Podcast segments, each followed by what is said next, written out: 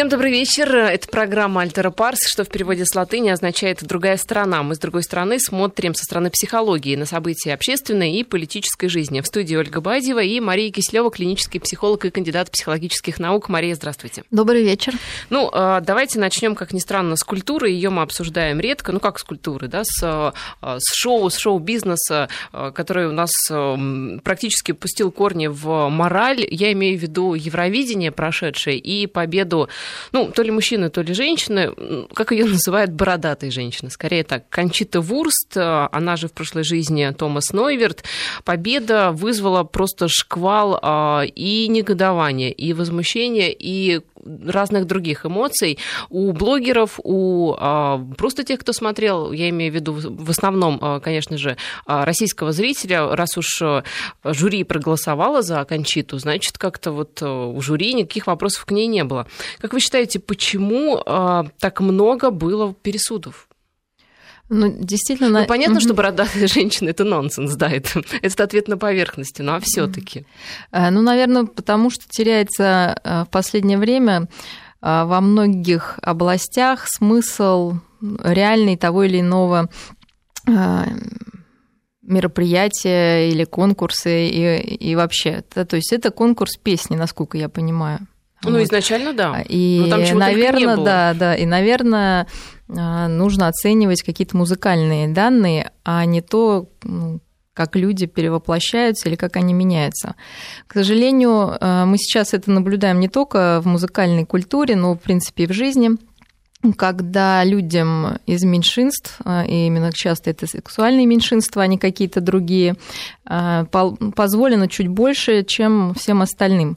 Получилась какая-то, получается, и воспитывается, и развивается странная ситуация, когда, например, если это нормальная семья, она едет, ну, не знаю, в общественном транспорте, ее ребенок, например, плохо, их ребенок плохо ведет, им могут сделать замечания и сказать, что вот как вы воспитываете детей. Если мы представим, что, ну, я имею в виду даже на Западе, то есть мы сталкиваемся, вот я со своей семьей постоянно с этим сталкиваюсь, но если эта пара была бы гомосексуальная с усыновленным ребенком, никто бы им этого замечания не сделал. И получается, что какие-то двойные стандарты выходят, да, так же, как и в этом конкурсе песен, когда... Человек нетрадиционной ориентации, поменявший свой пол, становится более интересным и пользуется большим приоритетом у людей только благодаря вот своей половой идентичности, которая, конечно, не исчерпывает человека полностью, а является лишь одной его какой-то характеристикой. И я думаю, большинство это возмущает, потому что это как-то несправедливо просто. Я уже не говорю, что странно, но есть какая-то внутренняя несправедливость, что чтобы стать успешным, чтобы выиграть, ты должен каким-то обладать... особенностью. Ну, назовем это да? так. Ну, вот вообще знакомые говорят, что сама не видела, честно признаюсь, исполнение этой песни, но говорят, что пел хорошо. А что касается, почему, например, гомосексуальным там, парам, либо просто вот людям нетрадиционной ориентации как-то, как вы говорите, ну, что-то прощают, так ведь считается, что их и так обижают много, им и так тяжело в жизни. Поэтому нужно как-то облегчать их жизнь. Да, непонятно, в чем равенство. Как бы непонятно, в чем равенство. Если мы все равны, то мы все равны, и, значит, все должны, то есть это не должно являться фактором при выборе человека сделать то или иное действие, ну, как-то осудить или не осудить. Но, к сожалению, мы сейчас понимаем, что меньшинство, оно пользуется большими какими-то привилегиями, чем и меньшинство имеет право быть нетолерантным к большинству в своем непонимании, почему, например, нам это не нравится. Но нам не нравится, и все. Мы имеем право на свое личное мнение, так же, как меньшинство имеет право на свое мнение, и мы пытаемся его уважать.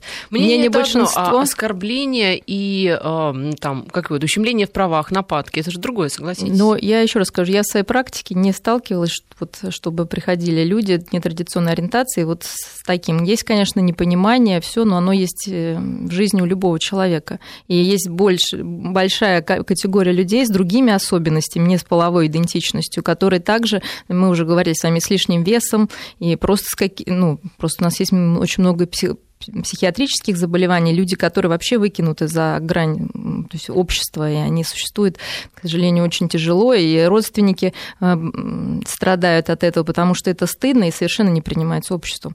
Просто странно, вот этот перекос такой в проблемы именно с половой идентичностью, я даже не хочу называть это как-то по-другому, это просто такая половая идентичность. Люди вот... с ней вот так вот живут. И почему-то они становятся в мире главной обсуждаемой темой. Это странно. Но что еще возмущает, это, конечно, что возникают сложности в объяснении этого детям. Потому что, я не знаю, было ли там ограничения. Да, потому что я не видела тоже, не смотрела, но были ли там ограничения по возрасту. Я думаю, что, наверное, вряд ли. Хотя там было много того, что, наверное, детям смотреть и не стоит. Тем не менее, самое главное, то, чего начинают дети познавать мир и разницу, это разница полов, которую нужно признать. И в настоящее время мир западный пытается эту разницу полов стирать и отрицать. Это же давно появилось, тот же стиль унисекс и в одежде, и там, во многом другом. А почему? Ну, вот в том-то все дело, что это, конечно, а почему это происходит? Ведь всегда как бы у мужчины были как бы критерии мужественности, да, были критерии женственности, а здесь как-то сейчас все смешивается. Это происходит потому, что, к сожалению, мир и люди... Им очень сложно оставаться самим собой, и легче быть чем-то средним. И это более такая спокойная, мало тревожащая ситуация, когда люди становятся нечто средним, каким-то средним родом. Это первое. Второе, это, конечно, такое всемогущество человека, которое нарастает. Нам уже кажется, что скоро мы будем жить вечно. И есть иллюзия, что можно выбирать и пол, и менять его, и как-то, и все будет хорошо. Почему но здесь вы говорите, вспоминается... что иллюзия? Ведь есть действительно как да, бы, да, меняет, операции конечно, по смене пола. Да. Нет, я имею в виду, что иллюзия вечной жизни, и еще что можно вообще будет как-то выбирать это вот именно, то есть получить такое право, потому что все-таки сейчас, чтобы поменять пол, должна быть медицинская экспертиза, которая подтвердит, ну, у нас, по крайней мере, в стране, что действительно человек, у него есть эта особенность, которую вот по-другому не преодолеть. И это действительно очень тяжело и близким этому человеку. И мы можем к этому относиться сочувственно. Можно воспитывать как раз у людей и у детей некоторую толерантность к человеческим особенностям, к разным, в том числе и к этой. Но при этом мы все, наверное, помним хорошее стихотворение Чуковского «Путаница».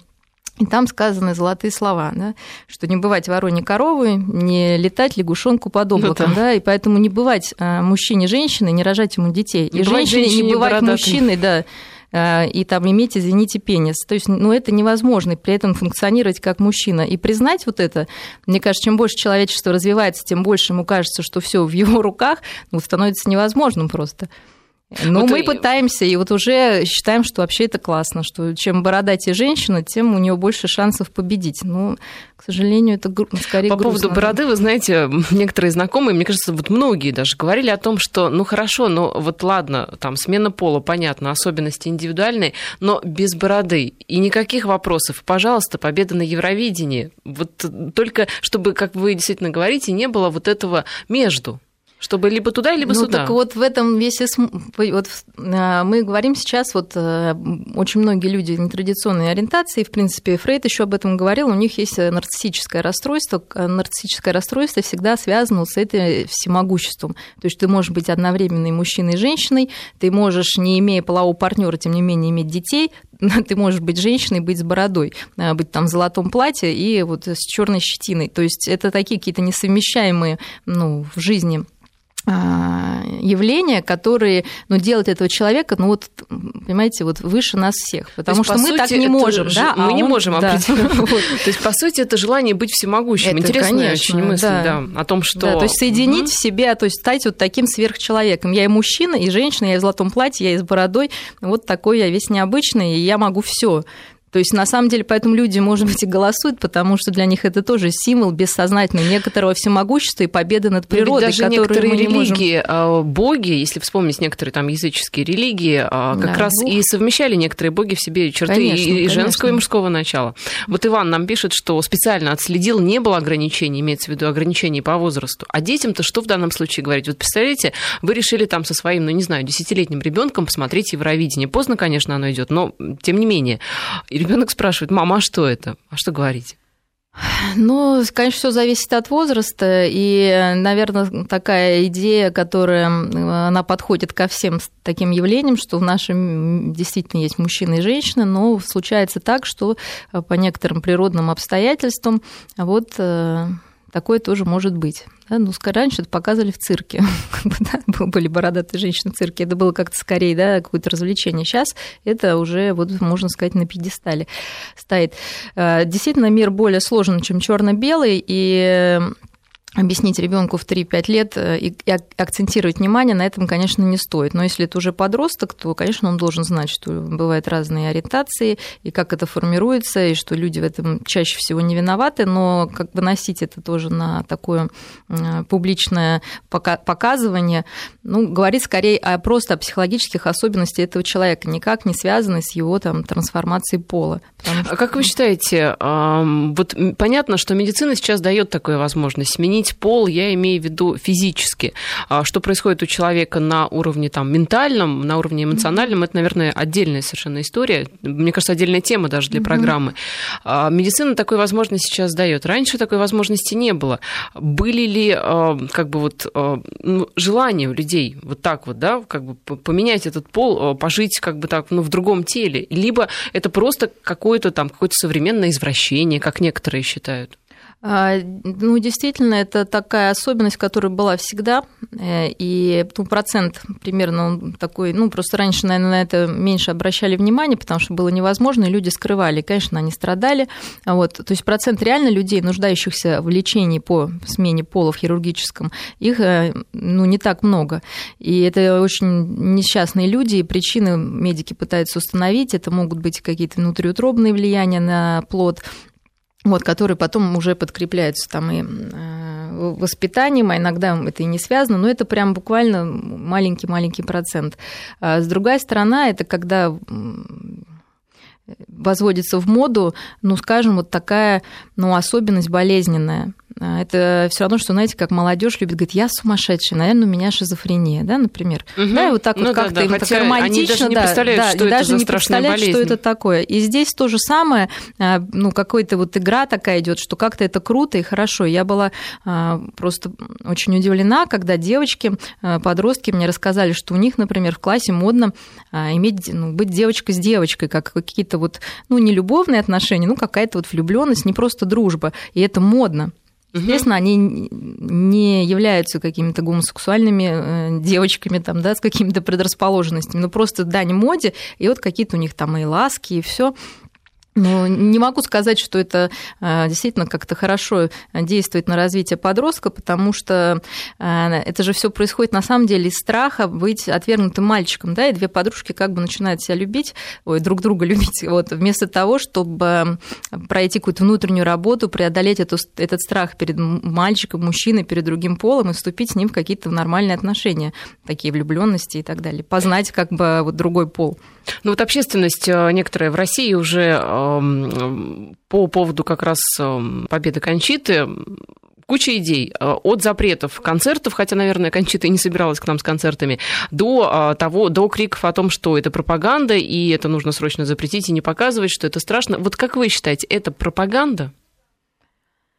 Я не знаю. Вот вы говорите это, о моде, да, среди девочек модно то. Вот девочки там наши, да, 10-летние мальчики посмотрят сейчас, а то, что ну вот если ты девушка с бородой, так сколько шансов и победить? Ну, я не могу сказать, наверное, что это пропаганда, но то, что на детей, которые лишены возможности обсуждать это с родителями, делиться этим, конечно, это может пагубно повлиять, потому что, например, какие-то дети вообще, может быть, даже, вот я подумала, в интернате, не имеющие родителей, они могут подумать, что вообще вот такое извращение, такое вот уродство, я не побоюсь все-таки этого слова, может стать для них ключиком к успеху, что, может быть, стоит вот так если себя переделать, да, и тогда у тебя больше шансов. Вопрос в том, что, конечно, мы должны разговаривать с нашими детьми, особенно с подростками, объяснять им все сложности, которые связаны вот с этим романтичным бородатым образом, образом, и рассказывать, что это и болезненные операции, и гормонотерапия, невозможность иметь детей, повышенный уровень депрессивности, склонность к суицидам и очень-очень много всего. И продолжительность жизни тоже сокращается. Да, это все ужасно.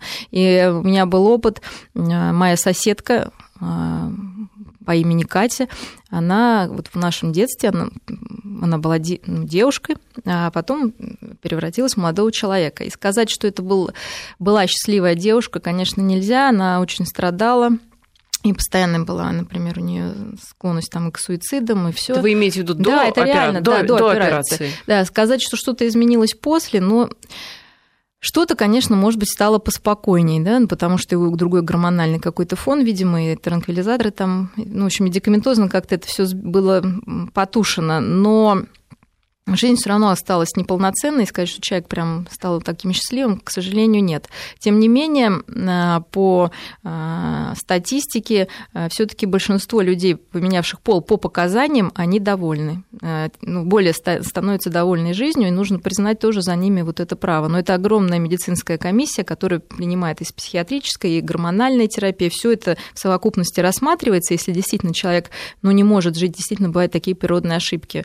Бывают природные ошибки? Да, конечно. Это действительно такая вот поломка на глубоком очень уровне. И здесь вот мы должны... в чём мораль? Мы должны... говорят как раз о том, что природа не ошибается, и пытаясь исправить природу, мы не туда идем. Даже если вот как бы, если родители тебя родили мальчиком, значит, вот нужно... Нет, она, конечно, ошибается, и дети с дефектами с разными рождаются. Если исследовать... То есть две крайности есть. Одна крайность, да, что вот как родились, так вы и живите. И на моей сейчас практике умер ребенок от врожденного порока сердца, потому что по религиозным, не по православным причем причинам, люди не стали лечиться, считая, что раз так дано, вот Бог даст там, или такое там божество вылечится.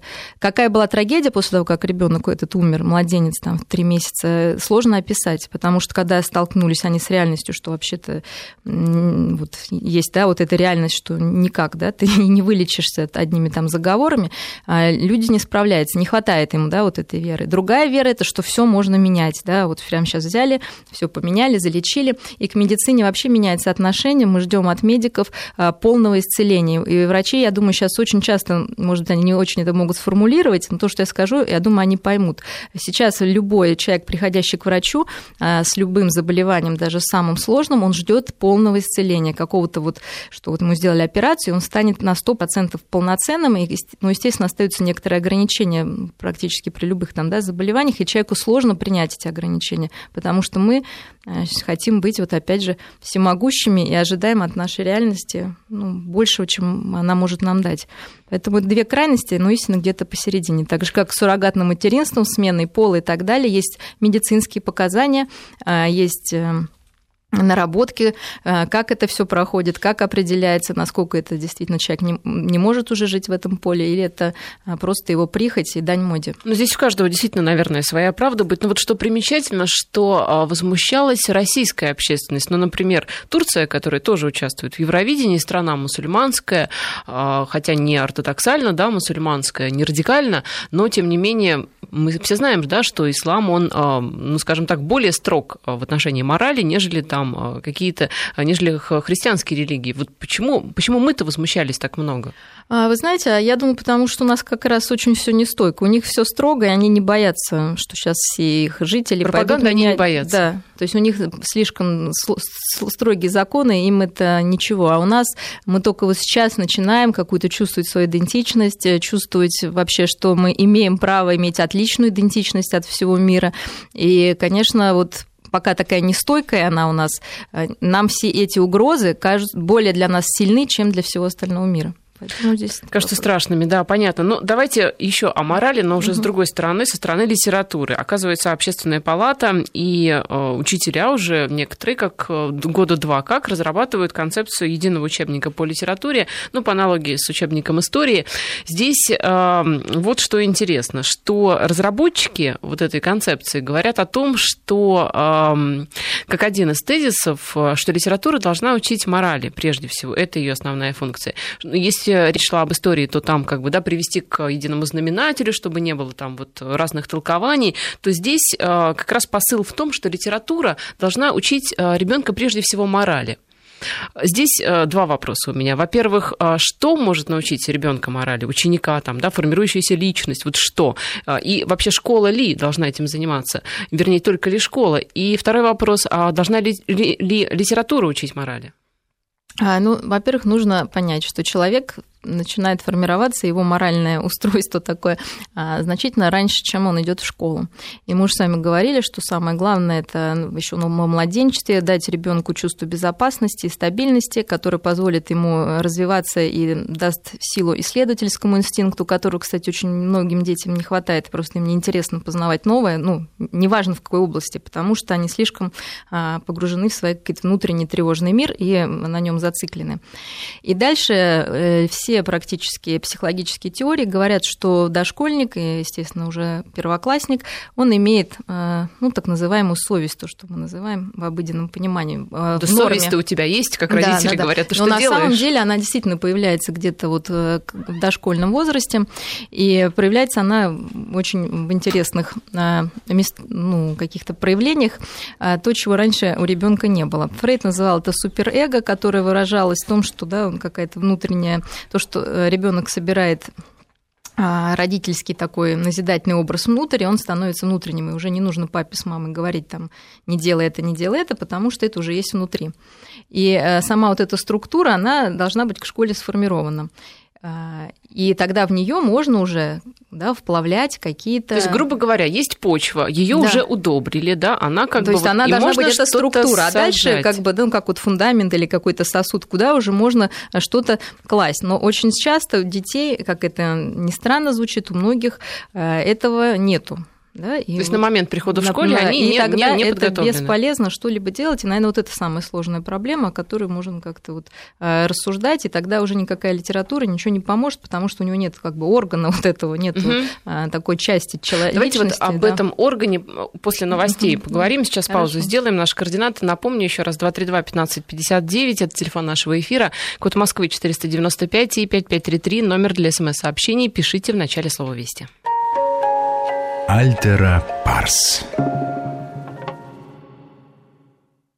Итак, клинический психолог и кандидат психологических наук Мария Кислева у нас в студии. Мы до перерыва начали говорить об уроках литературы, о единой концепции учебника и затронули, как вы сказали, орган важный, который должен быть у ребенка. Ну, совесть, да, можно его назвать, этот орган. В обыденном понимании. Да, а совесть и мораль, они как, вот знак равенства можно, либо нет? То есть для начала действительно должен быть вот сформирован такой, ну, вот я говорю, в обыденном понимании совесть, которая...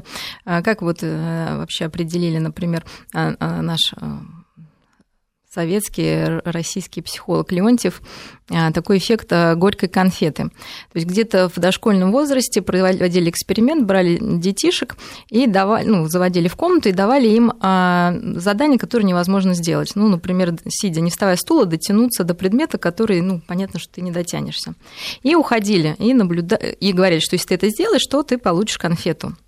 И детишки в этот момент, у них, конечно, преобладал такой мотив получить удовольствие, конфетку, да, они вставали и потом делали вид, что все хорошо.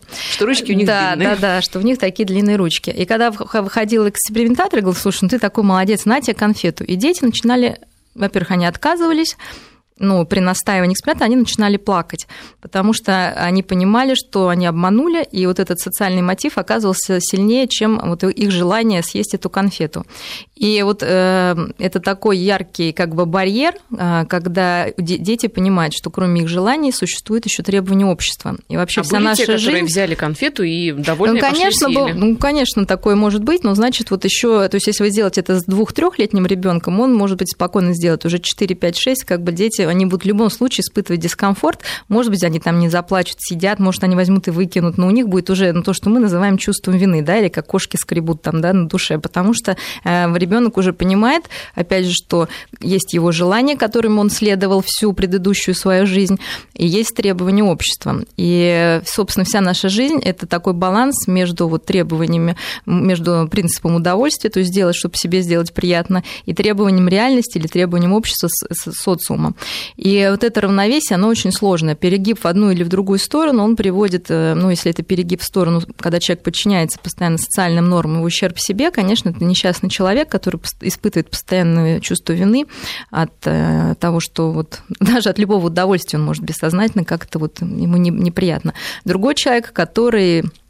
только о себе, скажем, да, так думает, опять же, если говорить простым языком, и социальные нормы для него совершенно ничего не значат. И в таком случае вот он тоже, наверное, не очень счастлив, вот, но тем не менее он производит впечатление человека, который, вот, как говорят, там идет по головам, там, да, или, ну, в крайнем случае, это какой-то преступник. И воспитывая ребенка, мы должны вот этот баланс удерживать. И для начала нужно вот...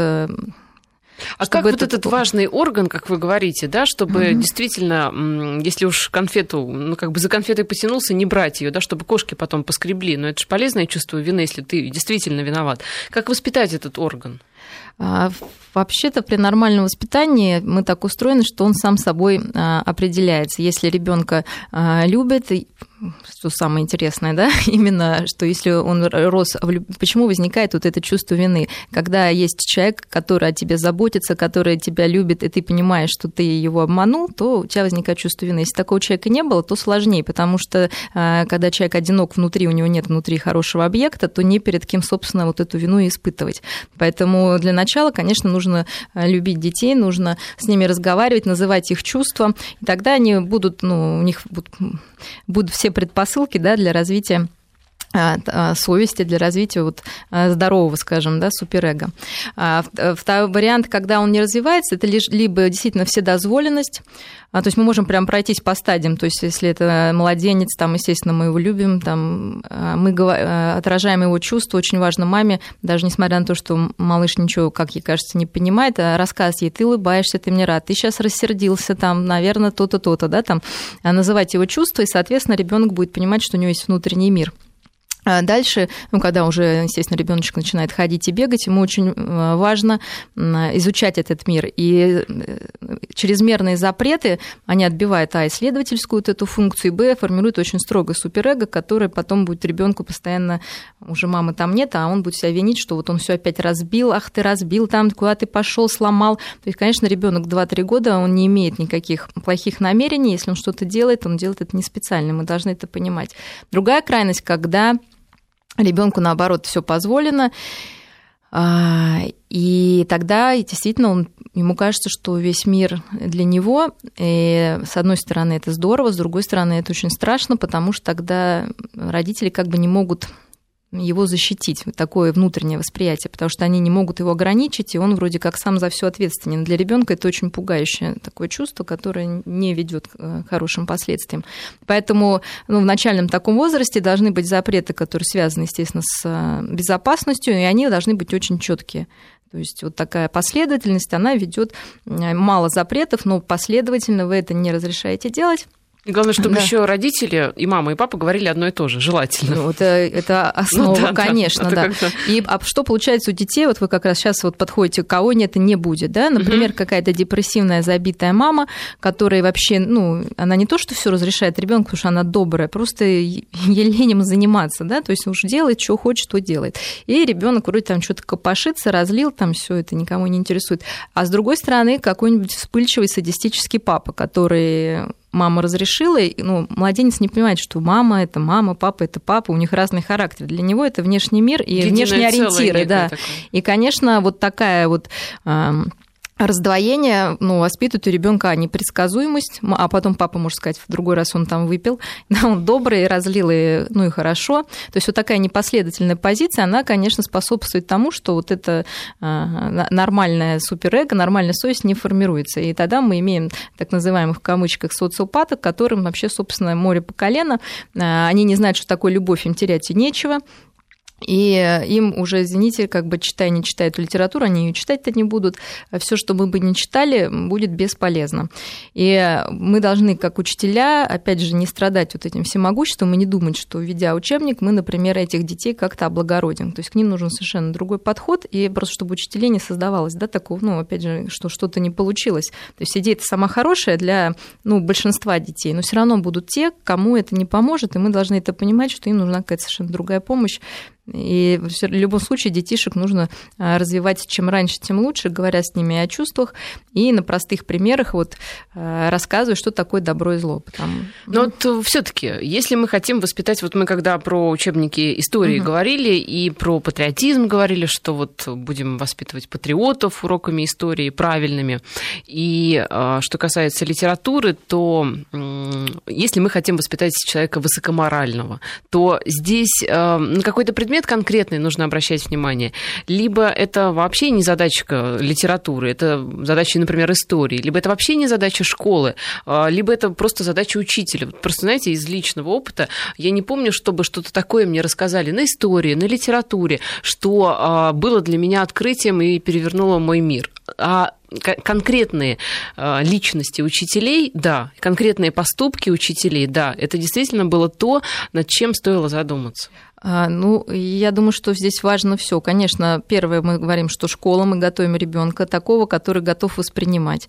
Второе, естественно, и дети учатся в большинстве своим подражанием, но не таким прямым, как нам кажется, да, более там сложный процесс, но тем не менее подражание очень важная история. Если мы хотим воспитать ребенка, который действительно там будет вежлив и уважать старших, и при этом родители как-то пренебрежительно разговаривают с его же учителем, или он слышит, как об этом учителе, там, ну или о другом человеке в семье говорят, ну, пренебрежительно и как-то оскорбительно, то никакой урок истории или литературы не исправит этого. То есть это, ну, скорее у ребенка возникнет некий диссонанс, и во взрослом возрасте, конечно, он сможет как-то это совместить, но вначале будет, ну, как-то неприятно ему внутри. Вот. Но тем не менее, я думаю, что уроки литературы, которые были бы, ну, естественно, я о своем говорю, более, может быть, психологичные, я бы выступила за, потому что я со своим старшим сыном тоже читаю, ну, как бы обсуждаю то, что они читают, и то, как интерпретирует учитель вот эти произведения художественной литературы, они очень, ну, конечно, по-советски еще интерпретируются, и там очень много, ну, каких-то таких, да, вот разные слои общества, там вот они друг друга не любят, там или что-то. И вот, например, мы когда говорили о Дубровском, и о Дубровском отце, и о Троекурове помещике, да, из-за чего там произошла ссора. Но там явно, может быть, сейчас это вообще будет звучать тоже для кого-то дико, да, но там примитивное человеческое чувство, зависть, да, ну, один более удачлив, другой менее удачлив. Дальше идет какая-то глупая возня, она на психологическом уровне проходит, и это с детьми не обсуждается, показывает вообще, как завязываются войны на пустом месте и на самом примитивном, значит, человеческой зависти. И говорит человеку, что это все потому, что какое-то там расслоение общества, но это отчасти. Но есть еще внутренняя человеческая сущность, которая у нас у каждого практически одинаковая, вопрос просто какой-то меры. И, конечно, литература могла бы помочь детям разбираться, в себе, и это сделало бы их более счастливыми и более полноценными. И все равно ребенок, разбирающийся в себе, он более критично, во-первых, слушает, да, вот этих всех Кончит там и так далее, потому что он понимает, что человек устроен сложнее, чем там А и Б, да, то есть он там очень много внутри. Он более критичен, во-первых, ну, в хорошем смысле слова, он умеет разбираться в людях, то есть он уже не пойдет там с педофилом, да, то есть он, ну, может как-то отслеживать разные эмоции у людей, понимать, что хорошее, что плохое на более тонком таком психологическом уровне. И, конечно, этот ребенок легче воспринят любую мораль, а мораль на самом деле, ну, не так много этих моральных принципов. Я думаю, что действительно, идя в школу, дети в большинство морали уже постигли, да, там не обижай младших, уважай старших, не надо там брать чужого. То есть база, она уже есть, что вечные такие конфликты, долг и там любовь, они, ну, опять же, это вот то, что мы говорим, принцип реальности, удовольствия, нет человека, который бы это решил. Ну, я не говорю каких-то там монахов или кого-то, которые на самом деле ушли от реальности и от своих желаний, но это особая область. В простой жизни человек каждый день мучается над этими выборами, и мы должны подготовить ребенка как раз понять, что ты каждый день будешь мучиться и думать, что тебе сегодня там взять эту конфету, да, там, или отказаться, там, ну, это тоже будет обидно. Сидеть на стуле, да, смирно, да, да, и облизываться. У нас сейчас короткая пауза. Наш координат, еще раз напомню, 232-15-59. Это телефон прямого эфира, код Москвы 495. И 5533 – это номер для СМС-сообщений. Пишите в начале слова «Вести». Альтера Парс. 19:47 в Москве. Я напоминаю, что у нас в студии Мария Киселева, клинический психолог и кандидат психологических наук. Вот на наш СМС-портал 5533 спрашивают нас, а что делать, если совесть вначале отросла, а к 9 классу она как-то, ну, уменьшилась в размерах, либо отмерла у ребенка? Вот что делать? И почему так происходит? Ну, это такое, скорее, временное явление. Да, сейчас поговорим действительно о подростковом возрасте, а то мы все время все о малышах, Дело в том, что подростковый возраст – это, считайте, что в этот период ребенок проходит все стадии заново, то есть он должен все утрясти, все перетрясти в себе, чтобы какую-то базовую идентичность уже получить.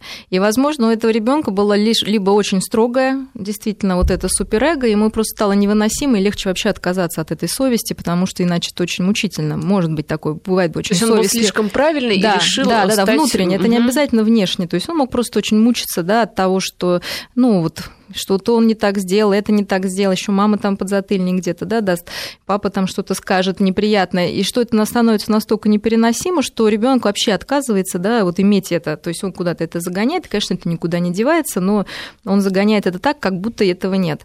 То есть был отличником, а стал байкером, например. Может быть, очень часто. Бывает, кстати, и наоборот, Другой вопрос, что действительно это была какая-то нестойкая структура, когда он понял, что теперь, что у нас часто происходит в семьях, где физические такие методы воспитания, что пока ребенок в первом классе, во втором, в третьем, ты можешь дать ему подзатыльник за шкирку, то они слушаются, а потом они говорят, а что ты мне можешь сделать, когда у тебя на голову выше, и тогда получается, что это суперэго, эта совесть, она была просто таким внешним некоторым источником. Она была чувством страха, на самом деле. Да, она не интегрирована внутрь, и поэтому тоже ребенок ее теряет. И здесь ничего не потеряно, нужно разобраться именно, что произошло, почему ребенок там отбивается от рук, понимать, что это ребенок, и вы несете за него ответственность, даже если он выше вас там на две головы и там может вам что-то ответить.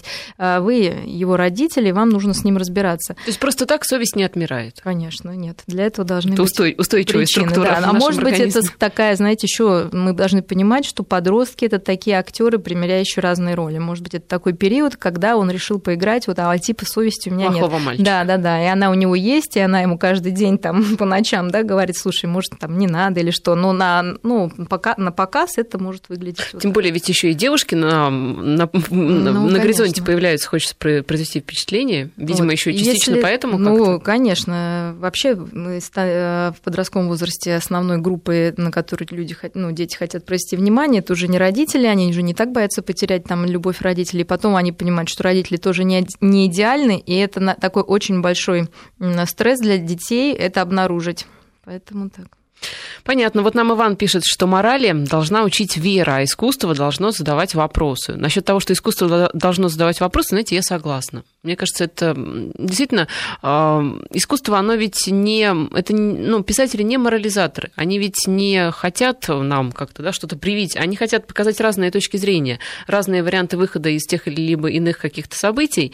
А вот эта вот концепция, которая хочет учить морали, учить нравственности, все замечательно, с одной, конечно, стороны, это все нужно, но когда вот эту мораль и нравственность, как мне кажется, когда ей усиленно обучают, то эффект может быть обратным, нет? Я даже не могу себе представить, а что они будут учить, что любить родину, это как они, сколько раз это нужно повторить, что смотрите, «Войну и мир» изучают и говорят о том, что Болконский, персонаж высоконравственный, потому что офицер настоящий мужчина, к тому же там доля сентиментальности, когда видит тот самый дуб, идеал настоящего мужчины, мальчики, учитесь. Либо, например, Достоевский, берут Раскольникова, говорят, не вздумайте, такие метания, и что-то в этом роде.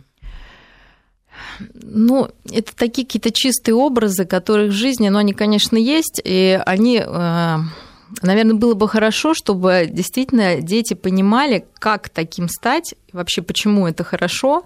И я думаю, что такое должно быть обсуждение, а не просто как констатация какого-то факта. И в этом и есть, почему дети там пишут сочинения. То есть темы должны, наверное, быть более такие человечные, потому что просто сказать «люби родину, будь как этот, а не как тот», это бессмысленно, потому что мы не знаем, как таким стать. Мы все бы хотели, все знаем, как хорошо, вообще мы все знаем, мы все учились в школе, и все имеют прекрасное образование, тем не менее мы видим, сколько войн и вообще что происходит. Ведь люди... литература, по сути, по крайней мере, очень многие произведения показывают каких-то храбрых, мужественных людей, а когда речь заходит действительно о какой-то реальной жизни, то далеко не все мужчины показывают какую-то храбрость и мужественность.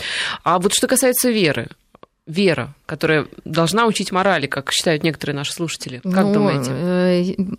Я всегда завидую людям, которые действительно верующие люди, могут этому как-то придерживаться и всецело верить, потому что это очень облегчает жизнь, это дает очень такие правильные, наверное, принципы, и, в общем-то, с этим легче преодолеть очень многие жизненные кризисы. Поэтому, если это верующая семья, и они могут... Мы не можем просто взять веру и, опять же, насильно заставить людей верой. Если это искренне и глубоко, то это очень хорошо, и, конечно, это поможет человеку справиться с самой сложной ситуацией в жизни.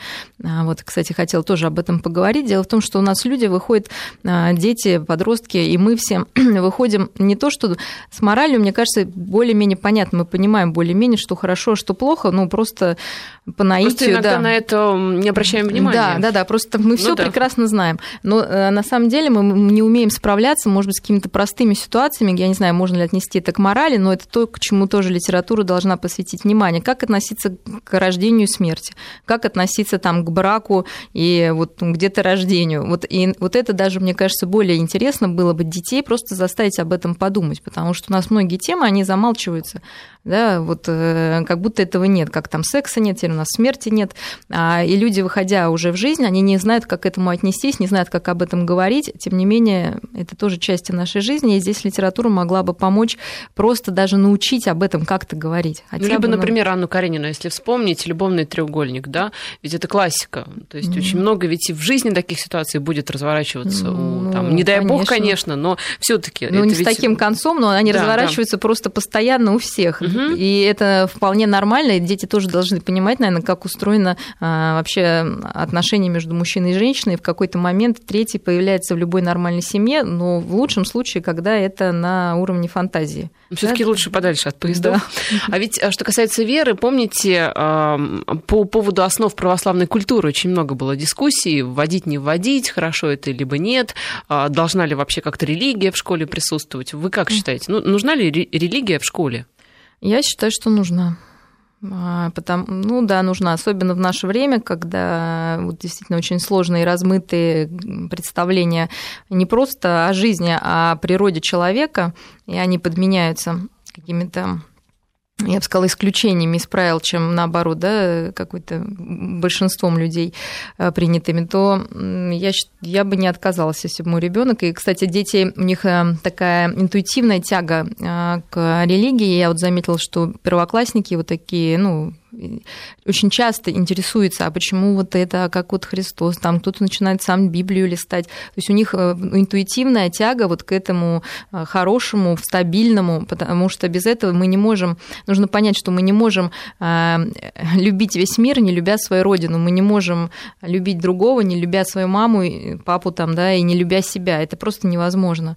И мы не можем быть толерантными, если мы не познали стержень, да, что есть мужчина и женщина, все. Мужчина делает это, женщина, у них много функций, но тем не менее есть то, что им недоступно. И признать эту разницу полов – это одна из задач дошкольника, очень сложная задача, с которой многие не справляются.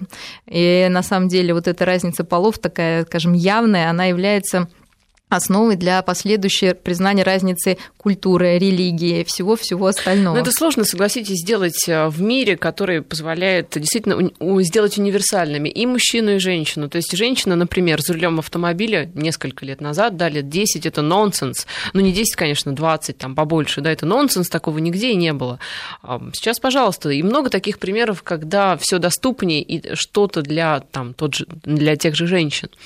В общем, давайте... Есть то, что недоступно. И это нужно признать хотя бы. Все остальное, это действительно всегда есть стержень, который мы должны понимать. И это так. Остальное, конечно, в этом и заключается, что мы должны понять суть, а остальное мы можем менять как мы считаем нужным, с какого угла мы посмотрели. И этому нужно учить детей. Выделить суть неизменную, а остальное меняйте. Давайте попробуем понять суть еще одного явления. У нас буквально пару минут осталось, но я думаю, успеем коротенько обсудить по поводу возвращения различных советских, скажем так, брендов. Например, на этой неделе ВВЦ официально теперь стал ВДНХ, выставка достижений народного хозяйства. Об этом давно говорили, официально таки переименовали.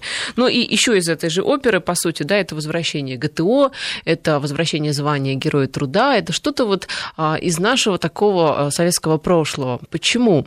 Почему вот так много обращений туда? Это ностальгия какая-то или что? Я думаю, что это, наконец, зрелый анализ, а не тупое отрицание своего прошлого, потому что очень долго мы его стеснялись, мы отрицали все и хорошее, и плохое, просто считали, как же мы прилетели из космоса и вообще к Советскому Союзу и к этому периоду нашей истории отношений не имеем. Как во всех явлениях, там было много странностей, назовем так, но было много позитива и хороших изобретений, находок, которые, к счастью, не так еще поздно их вернуть. И например, для меня всю жизнь вот это ВВЦ, оно всегда было ВДНХ, поэтому, скорее, может, какая-то происходит осмысление того, что мы можем что-то взять хорошее, что-то от плохого отказаться, то есть, это просто внутренняя работа, на самом деле, которая должна была когда-то начаться. И, кстати, очень часто в терапии, когда приходят вот люди в глубинную там терапию, они первое, что делают, они как раз разрушают свой прежний образ, они начинают как обижаться на родителей, и все. И чем дальше проходит работа, тем больше они понимают, вот это я могу оставить, да, ВДНХ как бы никому плохо не сделает. ВДНХ, а вот это мы не будем, да, там комсомольские собрания в том виде, да, в каком там они были. Мы брать не будем, то есть мы можем уже, отойдя на расстояние, разобрать ситуацию и взять лучшее. Да, спасибо, Мария. Мария Кислева, клинический психолог и кандидат психологических наук.